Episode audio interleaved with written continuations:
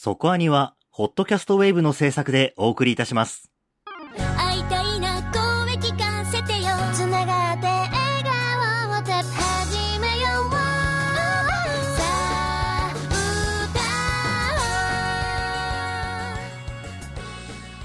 ディープじゃなくそこそこアニメを語るラジオそこアニそこはに。今年の年末最後の特集はスパイファミリーをやると、はい、劇場版です。はい、いう話をだいぶ前からしておりますけれども、はい。まあ、それに合わせてですね私今期スパイファミリー止まってたんですよ最初の数話でうんうんうん。で見てなかったんであでもそろそろいい加減追いついとかないとやばいかなと思い出しましてはい。見出したんですけどあのー結構ハードな話になってますねいや、そうなんですよ。夜さんが結構グイグイ来てますよね。まあグイグイグイと言っていいのか 元の生活に戻れるっていうそういう部分でいやスパイファミリーってもともと原作の方はそのそれほど子供を意識して描いていた作品じゃないと思うんですよね。うん。まあ、アニメの大ヒットの絡みで、えー結構子供にヒットしたっていうところはあるかもしれませんけどもともとはやっぱりスパイものであるっていうところで主人公をね普通に人を殺すことが仕事としてあるという職業をやってるわけじゃないですかはい。まあアーニャは違うけどさ。っていうふうなことを考えてまあアーニャだってねじゃあどういう生い立ちなのかとかいろいろ考えた時に結構ハードな元々の設定なんですよね。そうですね。はい、という部分で、えー夜さんの、えー殺し屋という仕事を、えー今後どうやって描いていくのかなって。まあ原作からそんなに外れるわけにもいかないとは思うんですけどっていう部分があったのであ結構がっつりその、まあ、露骨には見せなくても。いやでも結構露骨かな。っていう感じでちゃんと描いてるなという部分がここ最近の物語になってるなっていうところもあっていやこれを経て映画があるというふうに思えば非常に楽しみかなという感じで今は見てます、はい。えーぜひ止まってる人は見てください。というところで、えー今日の特集いきたいと思います。今日の特集は。放送のフリーレン特集パート2です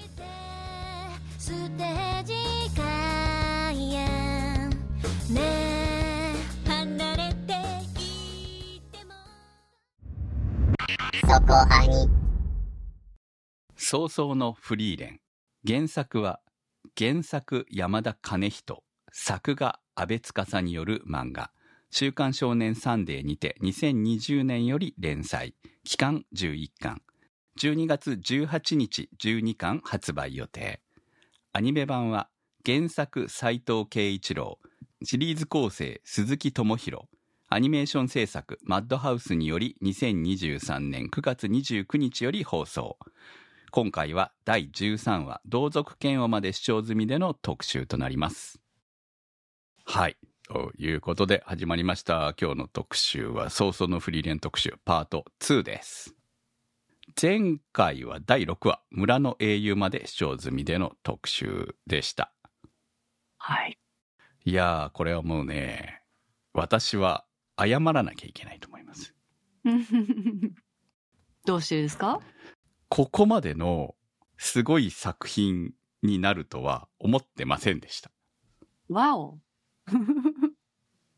いや、あのーまあ、前回の特集ね、パート1を聞いていただければわかると思うんですけど、ちょっと温度差あったかもしれないですね。そうなんですよ。そのうん世の中の、えー盛り上がっている感と、うん。私の中での、えー盛り上がってる感が、やっぱり若干差があったかなという感じがあって、その差の理由っていうのが何なんだろうなというのを考える特集だったんですよ。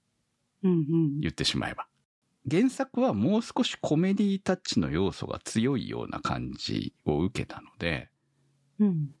そういう逆にその漫画の面白さ、良さっていうものがアニメ化によって損なわれてるんじゃないかというふうに、まあ原作ファンでもないくせに思ってたわけですよ。言ってたな言ってたでしょ？はい。うんそうですね。そう、そうなんじゃないのかな、という話をしてたんですが、いやー、そういう要素をアニメ化によって、より引き出せた名作なんだなということで、パート2の特集になったわけですね。いや、もう、やられましたよ、正直。青互い特集でもちらっと言ってたような気もするんですけど、はいよりなんか深みが増したという感じがしますよね。物語の、えー主役クラスっていうのが全員ある程度揃うまでっていうのが、えー第6話までなわけですよね。はい。で、そこまでを見て、えー語ってたわけですね、前回はね。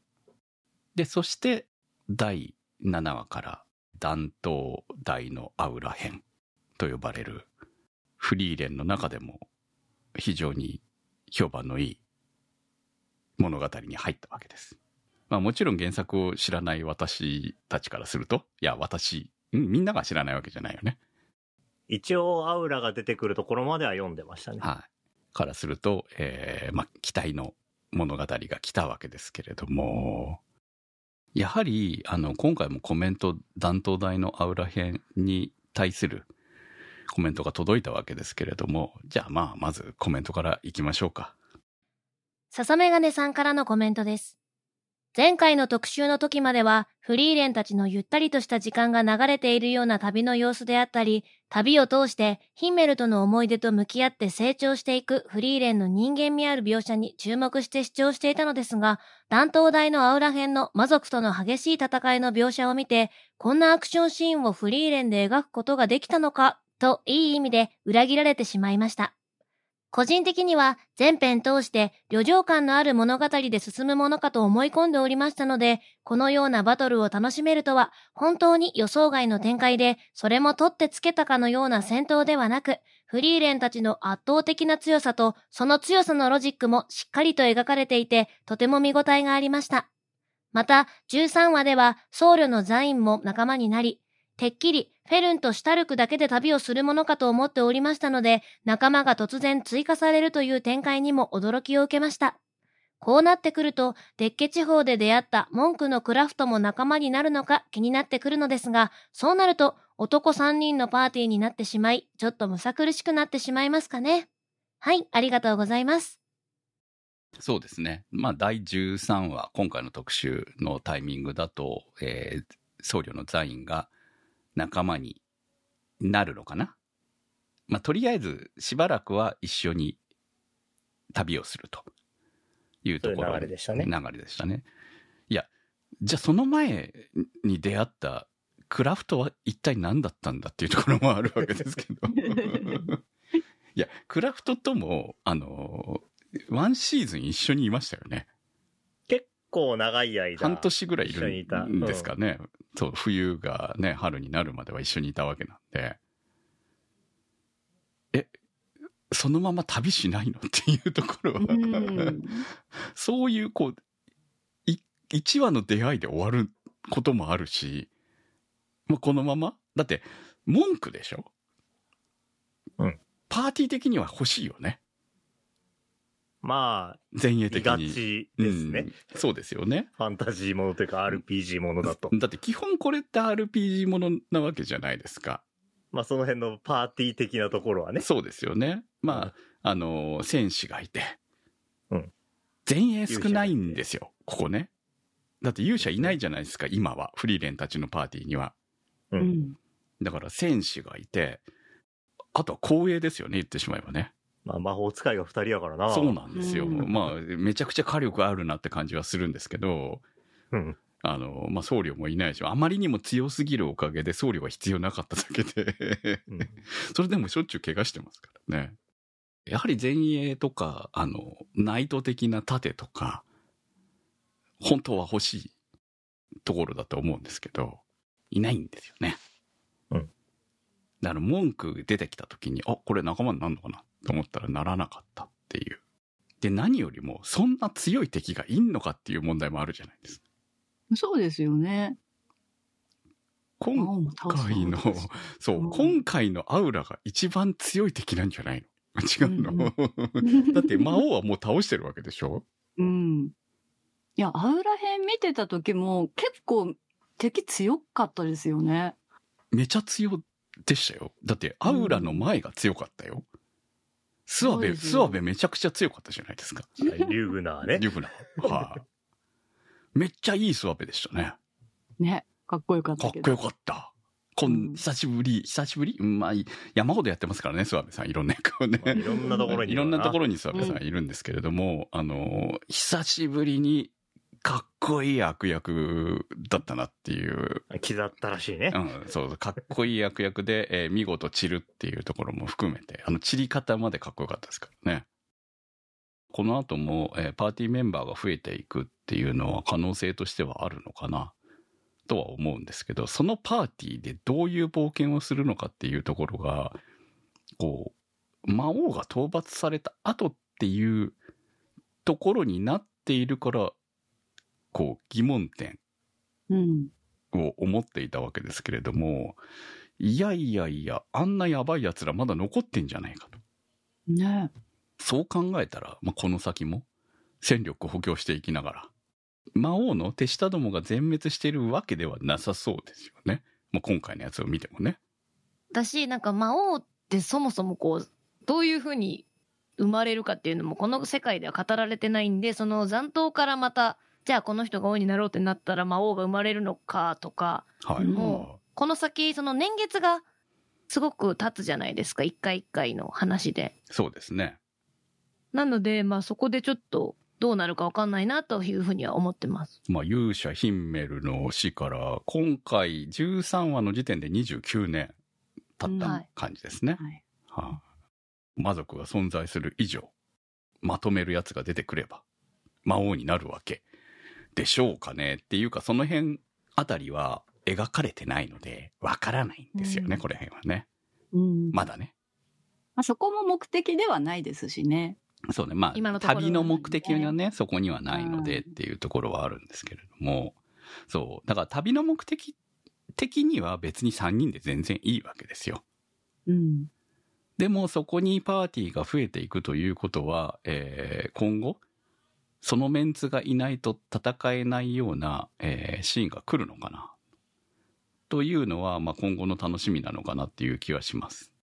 すこぶるさんからのコメントです。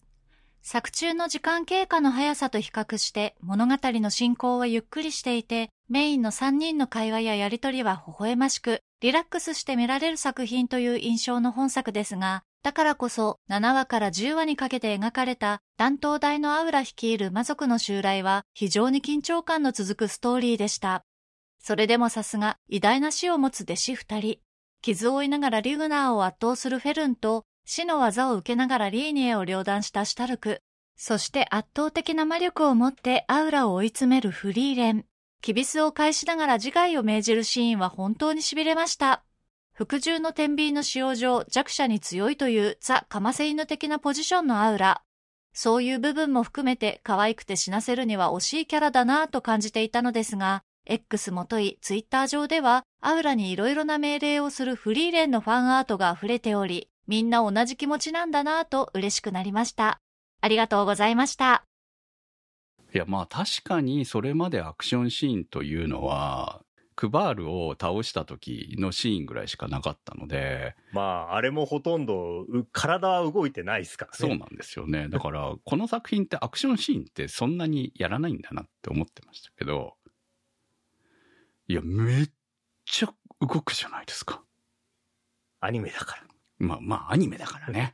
いや、思ったんですよ。これを描くためにアニメ化されたんだなと思いました。うん。漫画の方どちらかというと淡々としてる感じじゃない？この作品って。うん。はいはい。作画の部分で言えばね。で、まあそこがあの、ある種の良さだと思うんですけれども、そう、この作品はアニメ化するっていうのを、その、まあ、1話の、1話から、その、4話までかな？の一挙配信、えー一挙放送。1話から4話までの一挙放送を見た時の感じ、イメージ的には、えー、綺麗なものをやりたいんだなと。うん。ゆったり、まあそのコメントをね、いっぱいいただきましたが、ゆったりとした時間、ゆっくりこう旅している、何気ない旅を描いていく。まあそこにちょっとギャグも入ったりとか、ちょっとね、悲しい話とか感動する話とかも入りながら行くのかなと思っていたら、いや、がっつりやるじゃんって。まあ、がっつりアクションですし、ちょこちょこ、あの、ゆるいギャグを入れてくるから、だいぶ、とっつきやすい雰囲気になってきたなというのは、すごい、あま思いますよね。アニメっぽさにちゃん、うんちゃんとアニメっぽくなってきたっていうのかな？そうね。そうそうそう。いい意味でね。そうなんですよね動きがあって。うん。まあ、シュタルクが入ってきた感じから少しずつアクションシーンも増えてきたのかなという気はするんですけど、アウラとの対決の前ですよね、うん問題はね。この作品で一番驚いたというか感動した部分って、やっぱり第7話の魔族は人の声真似をするだけの言葉の通じない猛獣だっていうね。はいはいはい。これはさ、なかなか、この、このご時世。ここまで振り切った、完全に敵対している存在っていう種族的な。そう、言葉が通じるから、だって実際ヒンメルですら、うん物語中で過去ほだされてましたほだす、うん、まあ、ほだされたというか、一応自分たちもいるんだからといって、村長のね、村長を殺すことになってしまったわけじゃないですか。うん。魔族の子供のせいで。まあ、殺すというか死なせることにうん殺されてしまう。殺されてしまうのを許してしまったってことですよね。同じ村にいながらも。あの時殺しておけば、そんな悲劇は防げたわけですよ。でもまあ、体験しないと納得できないのは人間だから。うん。まあですし、その人間の性格を踏まえて出来上がったのがあの魔族なので、そうなんですよね。対人間だと騙されるというか、まあ希望を持ってしまいますよね。対話で解決できるって。その対話で解決できるっていうのは、もういろんなうん意味で感じることはあるわけじゃないですか。現実的にもね。対話で解決できるはず。うん。対話で解決できない奴らがいるんだと。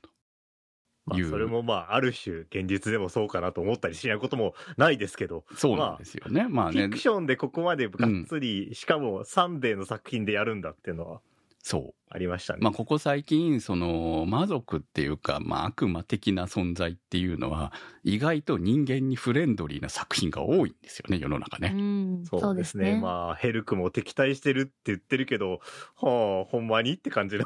まあ、そうだ、もう最初からね、こう、敵対している魔族っていうものの距離感が、あの、おかしい、ですよ。うんでもそれは、まあ、ここ何年もこういろんな作品が生まれてきた中であその魔族を徹底した悪に描かなくなってきた作品群が増えてきたっていうことだと思うのね。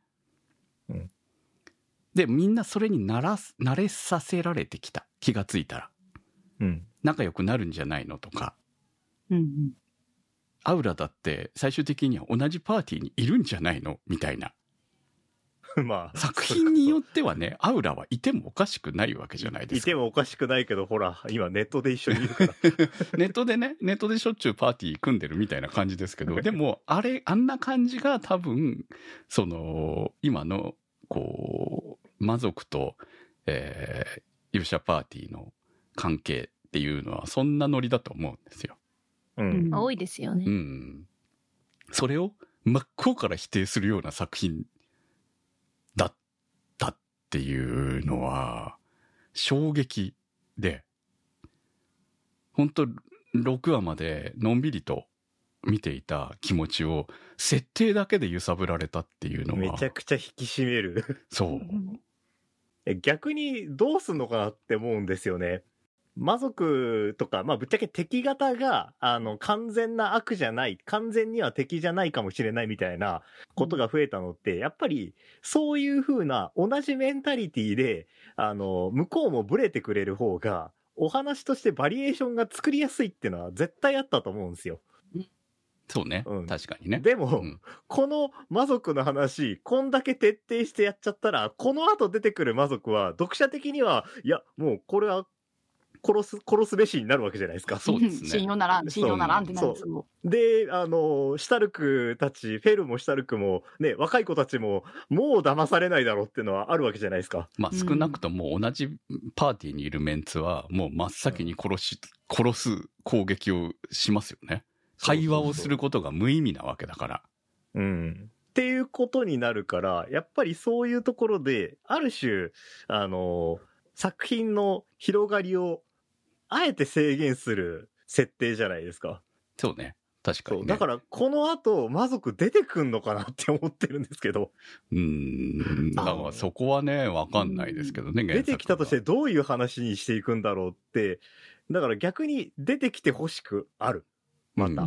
どう描かれるかってことそうですよねそうそうそうそう。まあそこはしね、見せどころですよね、物語のね。うん。でもこのアウラの話でめちゃくちゃこの世界観は、あの、優しいだけじゃないですよってのは、もう印象付けとしてはバッチリですよね。うん。この話、最新話まで見て、1話を見たら、めっちゃ泣けるわけですよ。私今日泣いてましたからね。見返したのか。見返いやでもわうん。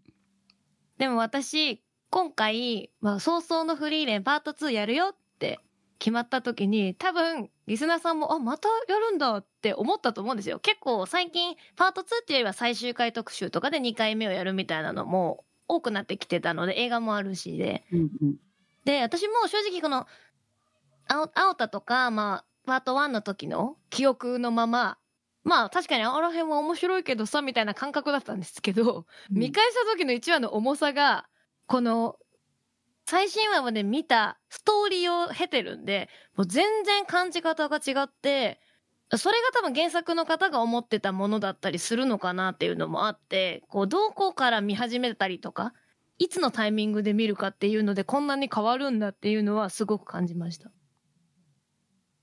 キャラクターへの理解度が深まれば深まるほど、かあの、感想が変わってくるっていうやついやもうそれこそフリーレンみたいな気持ちですよ、私は。あの頃のフリーレンは、言ってしまえば、まあ旅を一つ終えただけうんで、このメンツともまあ、ここでお別れするし、また次につながっ、またどこかで何百年後、何十年後かに会えるんだろうな、ぐらいな感覚じゃないですか。うん。そのように淡々としていたフリーレンと、それに対する他のメンバーの思いっていうのが、その後の旅で全部描かれていってるわけでしょ？うんすごいよね。でもこれは確かに一夜見たってこの感動はないよ。ないんですよ。だからパート2なんですけど、私はもう最初ぐらいの気持ちで1話から全然もう一回語り直せるぐらいに、やっぱ分厚くなっているなっていうのはすごく感じて、なんかフェルンのストーリーとかも1回目はそんなに気に留めないというか、あ、そうなんだぐらいに流していた設定とか、うんまあ理解はしてたんですけど、なぜそういうことが起こってたのかっていうのが最新話まで見て分かってきたりっていうのも結構あって、ハイターにこう、その魔力を制限しているっていう設定がこう、語られたじゃないですか。アウラ編とかの流れを経て。で、だからフェルンはこう魔力を制限するっていうのを、フリーレンと出会う前からやっていたっていうのが分かって、そういうのも見返すと分かったりして、まあ全員そうなんですけど、特にハイターの演じ分けが、年によっての演じ分けっていうのがすごすぎて、なんかもう、あれは、こ声とか、声質とかだけじゃ、喋り方とかだけじゃなくて、本当に、ハイター自身も、年輪が重なって、価値観がちょっと変わったんだな、みたいなところが感じられるのはすごくいいですよね。うん結構ね、演技するの今回の作品って難しいと思うんですよ。年月が変わるじゃないですか。そのシーンそのシーンによって、今はどの辺の年齢であるとかね。魔王討伐前である、討伐後である、そうそしてもう、あの、死ぬ寸前であるみたいなの全部変わってくるわけなので、うんその年によった、えー演じ分けみたいなものが必要なんだけれども、そこをさすがっていう感じのキャスティングでやっているんで、響きますよね、やっぱりね。っていうのもあるし、あとはあの、この作品全体的にみんなキャラクターが落ち着いて話すじゃないですか。はい。で、そこまでなんか感情を爆発させるみたいなところは、あの、ほぼなんか最小限になってて、で、芝居もそんなに抑揚がつかないように、あの、うん。みんなそういう演出をこれはまあ受けてるっていうか、まあ原作の段階でそういう雰囲気だからっていうのはあるんでしょうけど、うんそれだから、あの、そういう抑揚とかが少ないから、こっちが、あの、思ってること、あの、そのキャラクターに対して抱いてる感情とかが変わってくると、聞こえ方がその分変わるっていう、こっちの受け取り手の遊びがすごく多いっていう演出になってると思うんですよね。だから、キャラクターへの造形が深まれば深まるほど、あの、同じシーンでも見て、あ、もしかしたらここもこう思ってたのかもみたいなところは、結構生まれやすいんだと思いま見れば見るほど、うん。このす。噛めば噛むほそう、ど作品の凄さみたいなものを味わえるなっていう感じ。でもなんか、スルメじゃなくて、また新たなものをうん見たっていう感覚も少しあって、まあだからこれが本当にこう知らないだったり、こう感情がこう降り積もっていない状態で見ているっていうことなんだなっていう感じなので、まあ、原作を見ていないで1話に出会えたのはすごく良かったなという気持ちですね、今。それでまた原作を見たらまた違うんじゃないかっていうものもありますし、まあ、もちろん原作を見て見た方はもっともしかしたら私たちより先を行ってるかもしれないんで、うん、味わい深いね。う。ーん、っていうのも思いますね。うん。なんかそう考えるとあれですよね。この早々のフリーレンっていう作品、すごく力を入れて最初から作ってあるなっていうのは分かったじゃないですか。初見の時から。めっちゃなんか豪華にしてあるし、すごいもうね、まあぶっちゃけ夜遊びだしみたいなところとかももう全部絵絵作りから何から全部なんか力入ってんなみたいなところだっていう印象はみんな受けたと思うんですけど、でもそれってやっぱり複数回見てもらってもそれに耐えられる作りにしようっていうところもあるんじゃないかな。だから、この作品をやるなら、もうめちゃくちゃ力入れてやんなきゃ意味がないみたいな、そういうところも制作側にあったのかなとか思ったりはしますよね。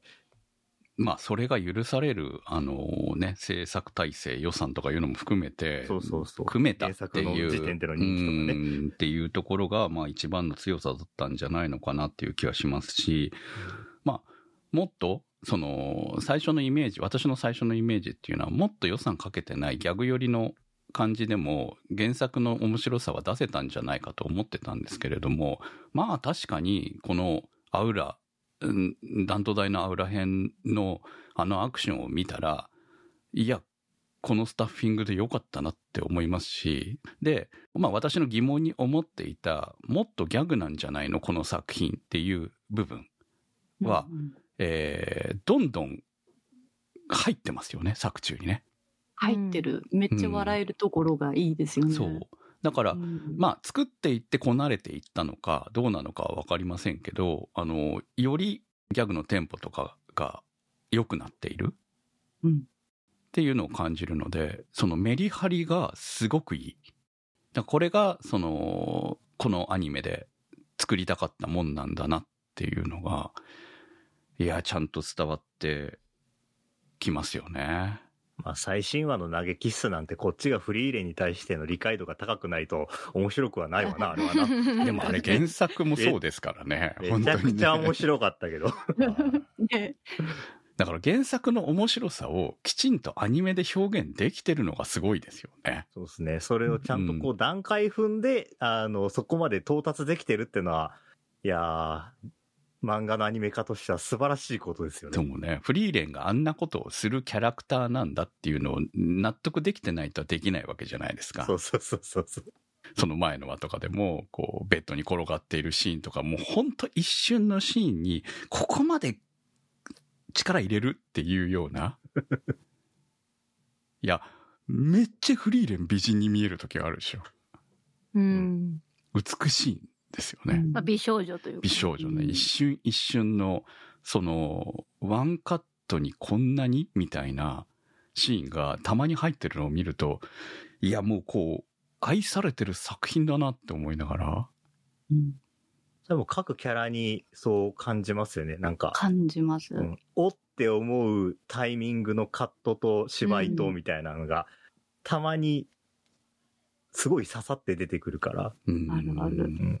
私はあの、弾頭ならへんで、リュグナーと戦ってた時のフェルンが結構美人さんな角度で描かれてたのがすごい、そうね。ね、それも相まって、あ、かっこいいなっていうのも思ったので、愛を感じましたね。あとちょっとフェルンのやっぱ立ち姿とか、うんうんまあ描き方に、こうフリーレンの影も見えて、そこもちょっと面白かったです。あれを意図してますけどね。なあ、そうですね。うん。まあ、フリーレンの、まあ若い頃じゃないですか、若干だけどね。うん。若い頃と今のフェルンを重ねたっていう感じだと思うし、同じ魔法使いとして、うん。うん愛弟子ですからね、言ってしまえばね。いやあん、なに嫌がっていたのに。ずるいっちゃずるいんですよ。その、うん7話ぐらいまでを見ていた感じだと、うん。まずフリーレンもそんな強いのか？って思うし、うんシュタルク強いか？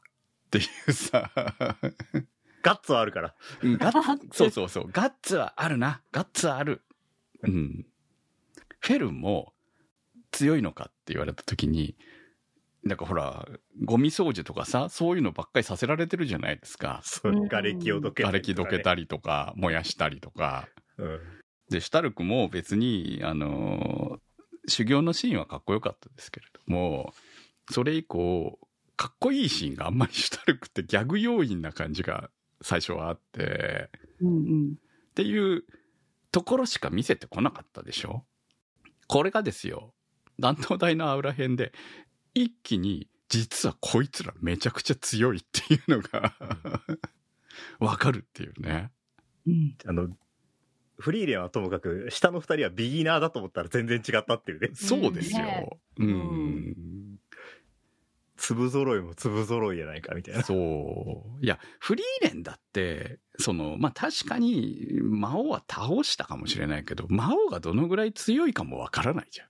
こっちからすればさ。まあ、そこはうまいっすよね。ヒンメルたちの戦闘シーンは出てきてないから。そうなんですよ。フリーレンが戦うシーンはあっても、フリーレンもそんな別にすげえ強いって感じのシーンはないかそうらです、ね。でもそのおかげで、えー、なんとなく、こう、ギャグ時空の中のパーティーメンバーみたいな感じに、印象だけね印。象だけね、って思っていたものが。勝手に勘違いさせられてたやつがね。そうそう。よく今まで騙してきたなっていう感じでしたよ、本当に。うん。まずほら、ドラート君に対する私は強いよって言い切れるフリーレンの、うん。こんな感じでバンバン殺していくんだなっていうところもすごかったんですけど。いや、だって、美味しいキャラクターたちじゃないですか、みんな。全員生かしといて次につなげた方が絶対物語が盛り上がるよって思いません？まあ、魔族サイドもってこと？魔族サイドも。まあ、割といいキャラしてたもんね。そうみんうんな、あの、感情がないような感じだけれども、うんキャラ分けはちゃんとできてたし。キャラ立ってたでしょ？そうそうそうそう。そう。いやー、サクッと死ぬもんな。うん、ドラートなんて、え、そん、そんな？みたいな。でも、あの、本当のフリーレンの強さを、直で味わったわけですね。あいつが一番最初にね。そうですね。ナメップしたら殺されたんすわ。はあだって、リュグナーとか、今シーズンは、フリーレンとは直接戦ってないわけですよね。そうですよ。今回は、弟子にやられてるからね。リーニエだってめっちゃやばかったじゃないですか。当時のアイゼンの動きをコピーしていると。師匠との戦いですよ。もう自分との戦いみたいなもんじゃないですか、それって。うん本当に絶対絶命だと思ってた。シュタルク何度も倒れてたし、え、結構刺さってましたよね。痛そうで見てられなかったな。うん。いや、でも、かっこいいよね。うん。本当の戦士っていうのは最後まで立ってたやつが勝ちだって。いや、ちゃんと師匠の言いつけ通り、勝つんだなと。まあ、すぐやられてしまったけれども、その後のセリフで、そんなすぐ死ぬわけないみたいな感じな展開じゃないですか。はい。そこもすごい、あの一言で、弱いわけじゃなくて強すぎるんだって分からせられたのも良かったですし、こう戦闘シーンとかも、こう、ああ、なんだ弱いんだって全く思わないで終わったのはすごいかったなとは思います。なんかサクッと死んだらやっぱ弱く感じるじゃないですか、相手側が。そうですね。はいはいはい、うんはい。確かに。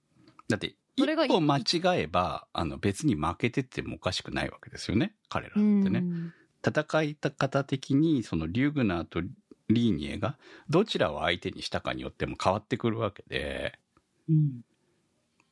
まあ、そういう意味では彼ら、運が良かった部分もあるし、そのように仕向けたっていうところもあるっていうところでしょうね。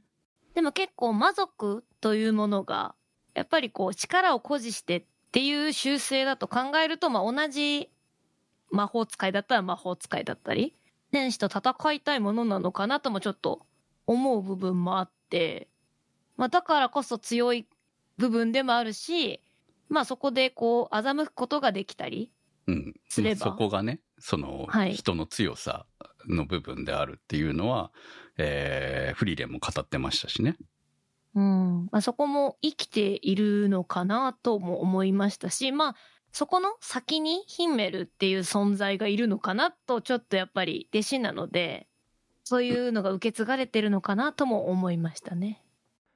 ラムスデン現象さんからの投稿です。フリーレンとフェルンの静かな旅路にシュタルクという波長の違う仲間が加わってから一気に面白さが増した気がします。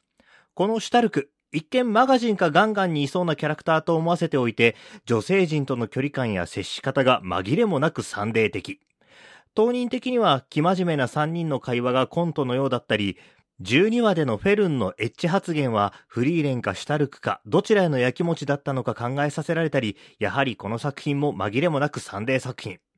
最新話では年上のお姉さんと旅がしたい中村雄一キャラや、その幼馴染の戦士ゴリラ表記など笑いを取りに来るかと思えば、本物の勇者界でのヒンメルの剣のエピソードのように胸に迫る回もあったりと、先を知らない原作未読勢ならではの贅沢な楽しみ方をさせてもらえており、毎週配信日が待ち遠しいです。ありがとうございました。続きまして、常新さんからの投稿です。ザイン良かったですね。アウラ編が厳しかった後のいいアクセントになるでしょう。酒は百薬の長は間違いではない教えですね。博打はボケ防止になりますと切り返してほしかったです。ありがとうございました。いや、もう本当断頭台のアウラ物語はすごく好きだったし、あと、グラナド教の息子の話？うん。もう悲しいじゃないですか。首がない鎧の状態になった息子の送るシーンとか、いやもうね、涙なしでは見れないシーンがちゃんとあるんですよね、本当にね。私でも剣を見てるカットがあって、でも顔はシャンデリアで映らないんですけど、そこが逆にこう粋だなと思って。うん、うまい。もしかしたら泣いてるのかも演出がいいんですよね、知れないしとか、そういうのを考えさせられて、とても良かったですね。私あのグラナダ教のあのいいつも一緒にいるイケメンがすごく好きでした。横に一緒にいる かっこいいなこいつって思いながら見てたんですけど。名前はわからないけど。まあこんな戦いを終えてでもその最後の最後には、えー魔法使いの等級問題というネタで落ちるというところがね。さすがさすがフリーレンっていう感じじゃないですかうん骨董品呼ばわりされてたのめっちゃ面白かったです。まあでもね、うんそんなしょっちゅう仕組みが変わるんだったらいちいち登録してらんないよね、確かにね。うんフリーレンの言うこともし正しいわって思いながら。でもフリーレンの時間軸だけなんで人間には全然しょっちゅう変わってないんですけどね。あそうですね。まあ、この後の11話以降っていうのは、まあ、この作品のこの面白さがより際立っていく回なのかなと思いました。この断頭台のアウラ編という、えーまあ、彼らが実際どんだけ強いんだっていうのも含めて、ちゃんと、えー戦いとしても、えーしっかりと育っている、連携が取れている状況にすでになっているっていうのが分かった上で。でもね、まさかいきなり筋トレする文句と出会うとは思わないですよね。まあ結構アウラ編が、まあ、いい話というかうん盛り上がった部分もあって、次の話どうなるのかなって思っていた部分もあるというか、まあちょっとお休み、休憩みたいなエピソードなのかなって油断していた部分もあり、うん。全然そうじゃなかったですね。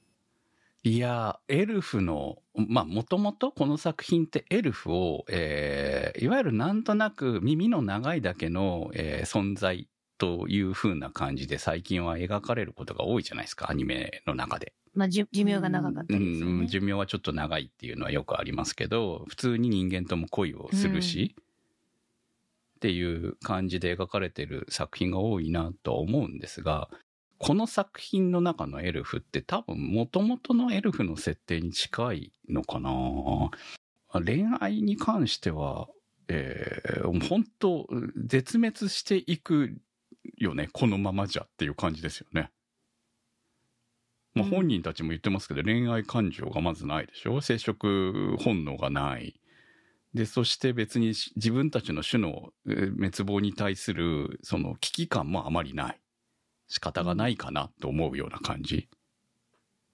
っていうのを他のエルフを出したことによって描くっていうね。ヒンメルとフリーレンの関係だけで、そのエルフの長寿命っていうところを考えていたものが、まあ他のキャラ、他のエルフを出すことによって、すごく、その存在そのものうん。の悲しさ、生き、生きていく悲しさを味わわせてくれるっていうのはね、二重に辛いことだなと。で、ここに出てくる女神様っていうところもこの後何か関わってくるのかなって思いますよね。いや、生きて、まあ向かうところはうんオレオールですもんね。うん、生きてきた奇跡を誰かに覚えてもらいたいって、いや、まあ、それはね、人生何十年の人間でも思うことは普通にあるので、うんうん。千年だったらなおさらあるんだろうな。みんなが死んでいくわけですからね、周りにいた人たちがね。いや、だからこそ、あの銅像ですよ。はあ。本当ですね。そう。あの銅像を、その、こんな悪趣味なと言われていたヒンメルの銅像、勇者ご一行の銅像が生きてくるわけじゃないですか。うんあれは自分のためじゃないって言ってましたよね。フリーレンのためにやってるんだと。で、実際に行くたびに、その、町に、村に入って、えー似てるねっていうような、うん。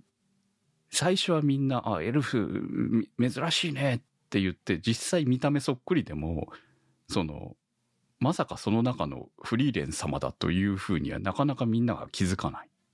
うん。その、何年おきにね、訪問しているところを除けば。うん。だってほら、過去の話ですもんね。そうですよね。もう伝説みたいな話で、まさか本人がって思わないですだってもんね。80年以上前の話でしょ、うん。うん伝説でしかないものが姿ほぼ変わらず現れるわけですからね。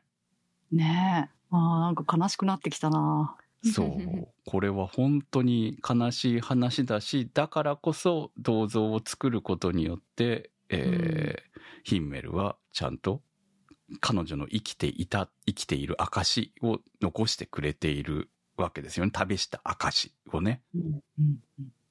そして、あの、その子供たち、まあ、直接の子供たちではないけれど、が、えー弟子たちが一緒に旅しているっていう、いや、泣けるじゃないですか。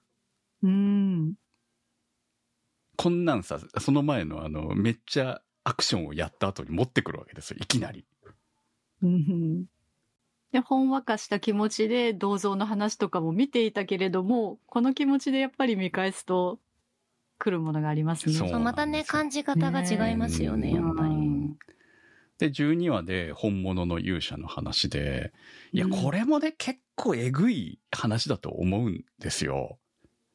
だってヒンメルが勇者になった経緯でしょ結局。うんこれ、ヒンメルのが勇者になった経緯って、結局、ハイターがちょっかいかけたからなわけですよね。偽物の剣。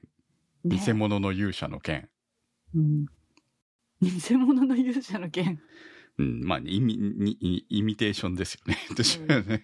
まあよくあるやつだと思うんですけど、まあそれをヒンメルが持ってたから、まあネタにしてたんだと思うんだけど、まさかね、本当の勇者になるとは。でも、勇者の剣って抜けないもんなんだ、勇者でもっていう。まあ、勇者が抜けないっていうよりかは、抜けない人でも勇者になれるって話ですよ。そうなんですよね。ここはね。そうそうそう。でも、ロールプレイングゲームでは、あれは抜けないといけないじゃないですか。あ普通は抜けますよ。そう、普通は抜けるんですよね。大体抜けるんですね。勇者にだけは抜けるんですよね。抜けない話が来たら、お、かなり変化球来たなっていう。そう。え、抜かない、抜けないんだ っていうのが。いや、これもね、なんかね、普通ある話ではない持ってき方したじゃないですか。ねいや、本当の勇者って剣抜けなくても勇者になれるんだっていう。ゲームだったら勇者という職業になるかもしれないけど、そうじゃないんだな。ゲームみたいな世界なのに、勇者が生きている存在感を感じるっていうのが、あ、すごいよね、とは思うけど、でも英雄って美化されていずれは原型すらなくなるみたいな話で終わるんだからさ。あの話を見て、その、勇者の剣自体の存在も、一体誰がじゃあ抜いたから勇者の剣と呼ばれてるのかとかもちょっと考えさせられて、英雄うんっていうのは、そういうふうに、月日が経つにつれて、いいように美化されていくっていうところからも、もしかしてこの件はそもそも勇者が抜けるっていう設定もどこから来たんだろうとか、勇者という存在って何なんだろうとか、なんかこの、絶対抜けない剣なだけだよね、ね そうなんですよ。そういうところも考えさせられてしまって、このちょっとの話でそこまで考えさせられるっていうのが、まあその時間軸の話もそうですけど、うん本当にフリーレンはこう小さいところから大きいところを考えさせる流流れがうまいなって思います。そうね。だからこの回って、その、ヒンメルの勇者の剣の話と、シュタルクの兄との絆の話を一緒にやるじゃないですか。まあ、シュタルクの兄との絆アイゼンですよね。うんうんそしてエッチですからね。エ 温度差が。温度差があまりにもありすぎるっていう。うん。いやでも、うんシュタルクの話とうん。ヒンメルの剣の話って、うん。あの、ヒンメルは抜けなかったけど、勇者になり、そこから勇者として、まあ、あの、結果を出して諦めずに行ったから、勇者になってるっていうところと、まあ、あの、シュタルクが、あの時は逃げちゃったけど、フェルンの前では、一回もお前逃げてないでって言われて、っていうところはなんかこう、やり直せるじゃないですけど、やり直せないんだけれども、自分の、まあ、チャンスっていうか、生き方を曲げてしまってもそこからまた立ち直れるみたいな、うん。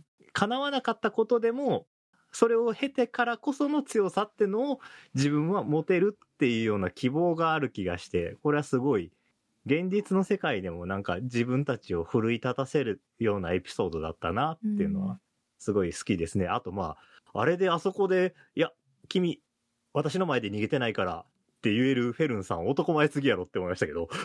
まあ、でもフェルンとの関係がね、どんどんどんどん進んでんなっていうのをずっとこのね、あの後見て思いますけど。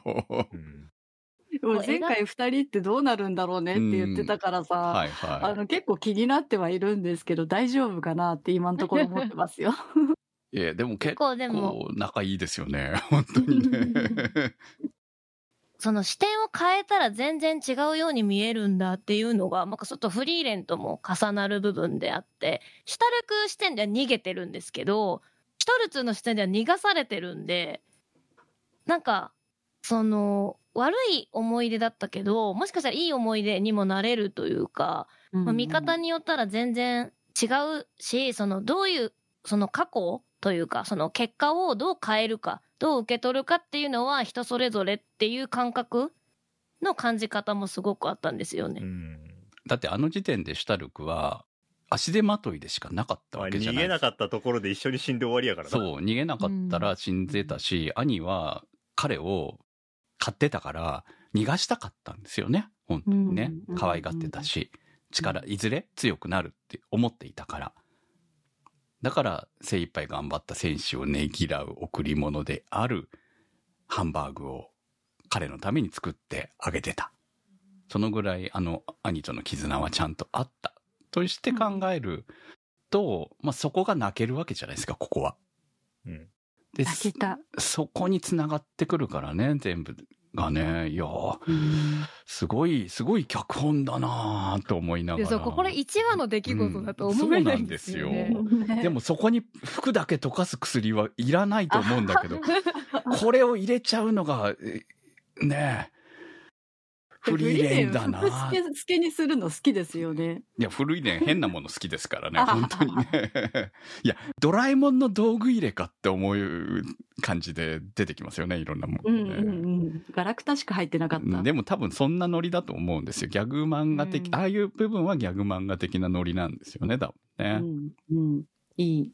うん。私あのハンバーグのシーン本当に好きで、なんだろう、そのハンバーグに込められた、作ってくれた人のあったかい気持ちっていうのと、なんか自分が実際にハンバーグを口の中に入れた時のジュワーっていう旨味が広がる感覚っていうのが、なんか体感として、あの、重なって味わえたっていうのが、すごい面白い感覚だったなっていうのもあって、シュタルク、愛されてんなって思いましたね。ステーキじゃないのもすごく良くて、なんかハンバーグってめんどくさいじゃない工程が。ね、こねこねするのがねまあ。ひき肉にしてこねて固めて焼くわけなんで、うんまあそういうことかなって思いました。戦士っていうものの肉持。ち歩いてるとは思わないもんな。その時に作ってんだろうねっていうね。いわゆる我々が食べてるハンバーグとは種類は違うと思うんだけど、まあハンバーグという風な言い方をした方が、まあ納得しやすい。まあわかりやすいですね。うん。は肉の、肉団子ですよね、多分ね、あれってね、でっかいね。言ってしまえばね。うん、だとは思うんだけど、まあそれを作る手間も含めたものが、えーステーキだったらね、切って焼きゃいいわけじゃないですか。うんそうではない。手間がかかるものっていうところに意味がある。んだなっていう感じがね、ありますよね。だからあれは愛がないと作れないので、まあ愛されてたんだなっていうのもすごく感じて、兄もそうだしねアイゼンもそうだしねそうなんです、男が作ってあげているものっていうところがね、えー今回、あの、フリーレンが作ってましたけどね、うん。フリーレン料理するんだっていう。絶対しなさそうだったのにとか思いながら、そういうシーンあったって思いながらね、新しいフリーレンの一面を見ることができました。うん特別なお誕生日だから。はい。だからフリーレンとその二人の関係っていうのもどんどんどんどん進んでる感じが非常にね、素敵っていうのかな。いや、見てて可愛いっすよねう。ーん。あの、パーティー全体が可愛く見えてくる。そうなんですよね。あの、なんだっけ、魔物蛇に噛まれてしょぼーんとしてる顔めっちゃ可愛いんですよね。シュタルクが美味しいよね、本当にね。愛されキャラ。そのギャグの入れ方がいいですよね。そのストーリーに今後結構重要な設定をギャグで終わらせてるっていうところも。そうね。だってどう考えてもフェルンとシュタルクの関係って、いやもうフェルンがさ、もうなんかお姉さん感があって面白いじゃないですか。おね、なんというの。もうシュタルクが子供だからね、なんかね、やっぱりね。っていうところで。でもなんかちゃんと服はかけてあげたりするでしょ？優しい、うん優しいなっていうところとか、男ってバカよねみたいなところがいろんなね、それはもう13話につながりますけれども、ここで出てくるザインですね。いや、あの、何してんだって感じですよね。沼に沈んでいくザインは。うんさすがにね、沼に沈んでるとは思いませんよ。うん。あんなに喋ってるから私、唐突すぎて、前のは C パート見逃したのかと思いました。わかる ねこれ誰ってなった。あれ ?1 話飛んだかなみたいな。う。うんん。そうね。そんな突然出てきたこの新キャラ誰だって感じだよね。中村雄一声で喋るこのおす、この男は誰なんだろうみたいな。冒険者になりたかった僧侶が仲間になるというところで。ここにも出てくるよね。ハイター。本当に。ファイターめちゃめちゃ出てきますよね。そう。手広く活動している。本当にね、繋がってくるっていう。やっぱり、この世界の僧侶は、あんな感じなんですかね。いやいやいや、ちゃんとお兄ちゃんはあれだったじゃないですか。お兄ちゃんし経っかり、験だったう。ん、しっかりしてましたね、確かにね。冒険者になり損ねた男ですよね、ザインはね、言ってしまえばね。まあ、なり損ねていたですね。うんもう。うん。いやも能力は持っているけれど。そう。今更遅いじゃなくて今が一番早いんだよって話ですよね、これね。結構道徳ですよね、この作品。いやー、で、それでも実施するのは難しいぜって。そう、あそこから飛び出るのは難しいぜ。そうだから、だからこそ誰かが、まあ、わかる、その気持ちがわかるやつが、あの、背中を押すなり蹴ってやるなりして、うんね、動かしてやるってのも、まあ、それはいいんじゃないかなっていう。まあだから同族嫌悪だったわけですよね。そうそうそう。タイトルの同族嫌悪が、あ、フリーレンとザインなんだっていうところがそうっね。そうす結構意外な組意み合わせ、外な組み合わせですよね。ですし、あのタイトルで一緒に行くことになるとは思わないじゃないですか。うん。そうなんね。かやっぱり、いい意味には捉えてないというか、うんうん、確かに。はいはそっちなんだなっていうか、い。うんだ。からちょっと本当に驚きましたね。コメントでもありましたけど。そう。いや、どこまでね、まあ、その、どこまで一緒に行くのかって、その、友達と会えるところまで、でも10年帰ってきてない、死んでるよって言ってたけど、本当にその可能性も高いわけじゃないですか。うん。が、まあ、その、彼の後をどこかで知ることになるのかまではわかりませんけれども、まあでも、すごい美味しい味方が仲間になったのかなという感じはね、受けましたね。いや、これでまたパーティーが賑やかに。酒ば賑やか、賑やかって言うのかな？酒ば口をやる。酒、タバコ、ば口をやる男が何度も裸にさせられて。いや、これ、博打強けりゃいいのにね。強いわけでもないっていうとこいや、ろがね、わかんないわかんない。村長が強すぎるだけかもしれないから。い そうそう、わかんないです。あそこの村長やばいよね、でもね。うんや、でも言ったら返してくれるし。でもどんな村なんですかね、あの村本当不思議なんですけど、その村長がもしギャンブル強いとしたら、うんもうギャンブル強い村長いるし、なんか謎に小さいものを作る、ちゃんとした僧侶がいるっていう。ううん。あれ誰用なのってくらいちっちゃかったね。あ面白かった。はい自分たちが使う、自分が使うものだから、ね。製品をテ。ストにってことですかね。そうそうそ小さすぎだろうね。いや、あの辺はギャグなんだとは思うんですけどう。ね。うんでも、あの、言ったら服返してくれるとか、うんなんかすごい、あの、村感あっていいですよね。そんなうん悪くない村なんだなっていうのがあれでわかるから。楽だけなんですね、うんそうそうそうギャンブル自体は。まあだからあんな、あの、うん家族が、ふ、うんね、兄弟がそのままあそこにいたいって思うのもまあわかるとは思うんですよね。その、兄の後を継いでちゃんと自分が継がなきゃいけないんだって思っているっていうところがね、悪くない場所なんだなっていうのも、うん、愛される場所なんでしょうねち。ゃんとね、みんなに見送られて旅立ってましたしね。う。うんん。だから、あの、みんな見送って、笑顔で見送ってんのも、割とみんなその辺の事情をなんとなく分かってたんじゃないかなっていう。うん。うん。そうね。あるんだと思います。だからあんな腐ってたんだと思うしね。腐ってる部分は。さあ、その戦士ゴリラはどこ行ったんでしょうね。わかんねえ。名前がまずねえから、次登場があんのかもわかんねえ。そうですね。そう、怪しい書きそうそう、方です生きてね。るか死んでるかすらもわかんないです死んでるかもわからないですし。ねでも中の人はベテランだったからな、全然再登場あるんだよな、っていう。あーじゃあ、可能性的に、じゃあ、それまでの間の、えーパーティーということになるのかもしれないし、まあ、それだけ言えばね、絶対、あの、その前の文句も来ると思うんですよね。来ない、来ないわ再再会はしそうです、けがないよね。そうそう。だから、あの、共ね共闘することはあるんじゃないのかなって思いますよ。うん。だってあの筋肉ね、見たいじゃないですか。うん。惜しみなく見えててほしいですね。うん。してほしい気持ちもありますしね、やっぱり。そう。一緒に戦うシーンも、あのね、やっぱり伊達に小安武人が戦わずに終わるっていうのはちょっとですようん。なんかこう、そういう感じで離れたり、えー出会ったりっていう人たちが最終的に集まって、えー巨悪に共に戦うみたいな。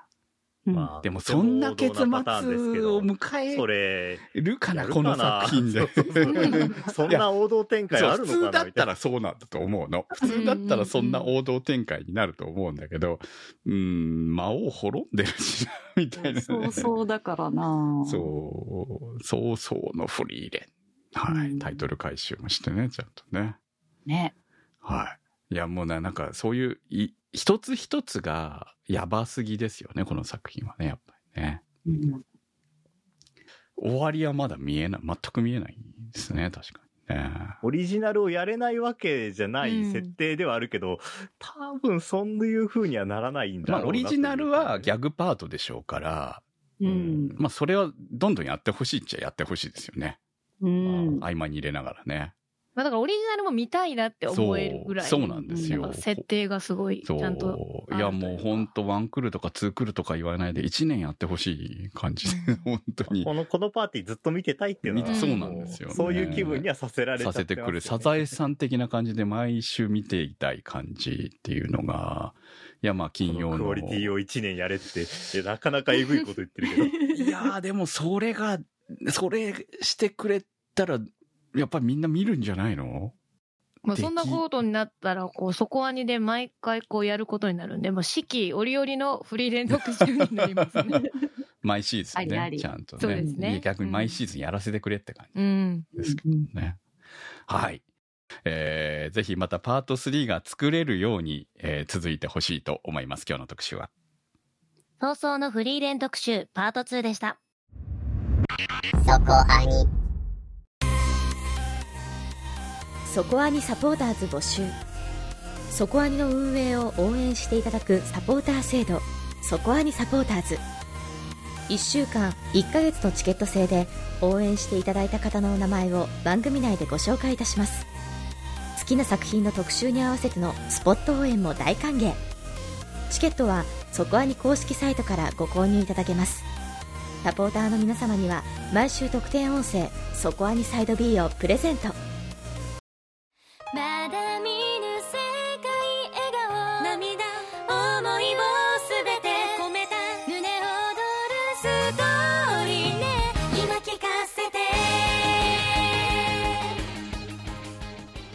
お送りしてまいりました、そこありです。来週の特集は、青春豚野郎はランドセルガールの夢を見ない特集です公開始まったばかりです。青豚高校生編がこれでファイナルっていうことで。長かったですね。そうね、まあ、あのテレビシリーズの頃から考えると結構な長さになってきましたけれども「お出かけシスターの夢を見ないが」えーレンタル配信が始まりましたので、各配信サイトで。前回映画館に行けてなくても配信で見て、えー行くことも可能だと思います。これね見ていった方がいいですよね確実にね。そうですね。はい、多分見てないとわからない部分もあるんじゃないかと思いますのでぜひ見に行って、えー感動のフィナーレをいやどうせ泣くんだろうなと思ってます。フィナーレを見ていきたいと思います。皆さんの感想をお待ちしております。投稿の宛先は？そこアニ .com まで。投稿募集からお待ちしております。早々のフリーレン特集パート2は立ち切れ線香さん青梅財団さんマキさんリワッチさん常新さんたけさんひひさんちおしおさんニコニャンさんきらめさんかいずきさん直輔さんのサポートにてお送りいたしました。サポーターの皆様には毎週アフタートークそこアニサイド B をお届けいたします。今週もサポートありがとうございました。それではまた来週お会いいたしましょう。お相手は私くむと。小宮明と米林明子と宇宙世紀仮面でした。「